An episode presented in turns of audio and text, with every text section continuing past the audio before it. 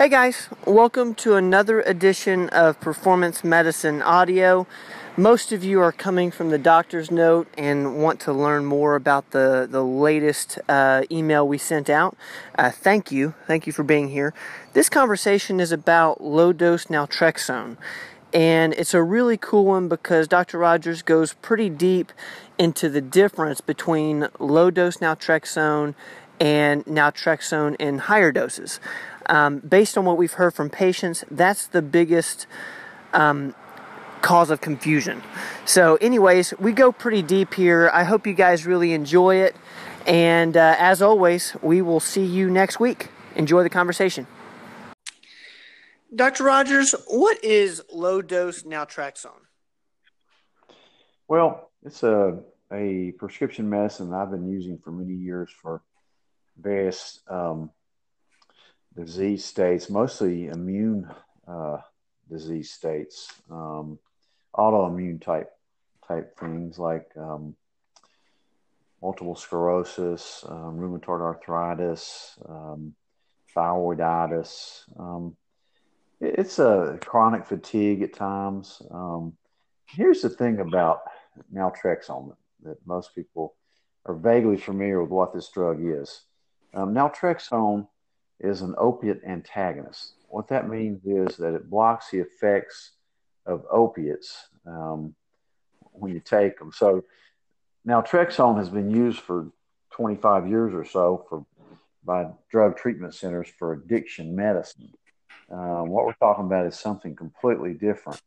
Um, a lot of people have heard, a lot of people don't know the difference between naltrexone and naloxone. Now, naloxone, or it's called Narcan, is the um, the life-saving drug that everybody's hearing about nowadays. That even policemen and paramedics carry, um, where they either give you a shot or squirt it up your nose when you're having an overdose of opiates like uh, fentanyl or heroin, and it it'll bring it'll save your life in just a few minutes. Naltrexone uh, which is a cousin of that. It's also an opiate blocker, but it's a long term opiate blocker. So it doesn't save life. So what it does is really kind of block the effects of opiates so you don't want to take them. Uh, it's also been used for um, alcohol withdrawal. But what, what we're talking about using naltrexone in very, very low doses without side effects is um, to kind of uh, help your body's own immune system uh, fight disease. Um, as you know, the immune system has different functions. One of them is to fight infection from viruses and parasites and fungus, bacteria. Another function of it is to, to suppress the growth of abnormal cells like cancer cells. So a lot of people even use low dose naltrexone to kind of help your body fight cancer because when you get chemo or radiation, it kind of kills cancer cells, but it also can kill off your immune system. So it helps bring your immune system back. Um, one way that I, I, explain it to people when they ask, How does this work? Um, for things like chronic fatigue and, and um, things like that, or fibromyalgia, which is a, a disease that's very uh, non-specified that there's no test for, but people ache in their muscles all the time with it. It's very common, especially among women.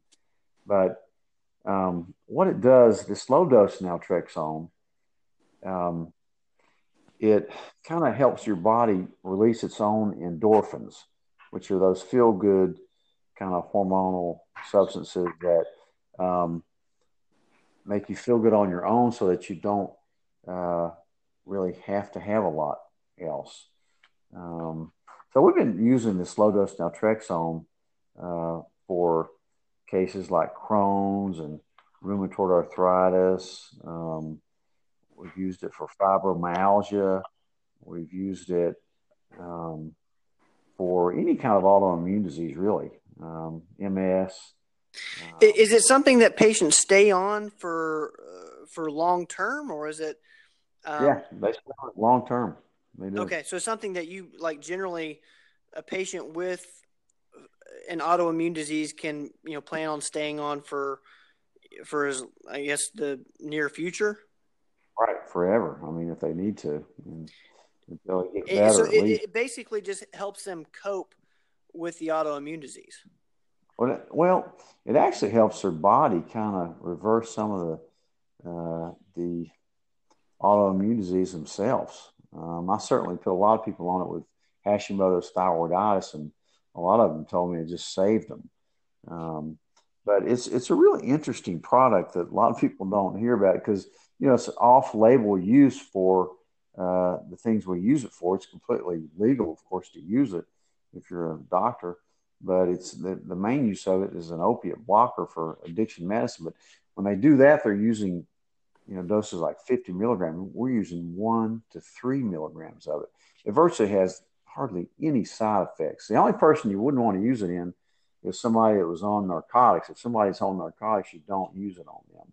But uh, it's another tool in the armamentarium for uh, people that have autoimmune disease or fibromyalgia or um, chronic pain syndromes, um, even possibly for cancer.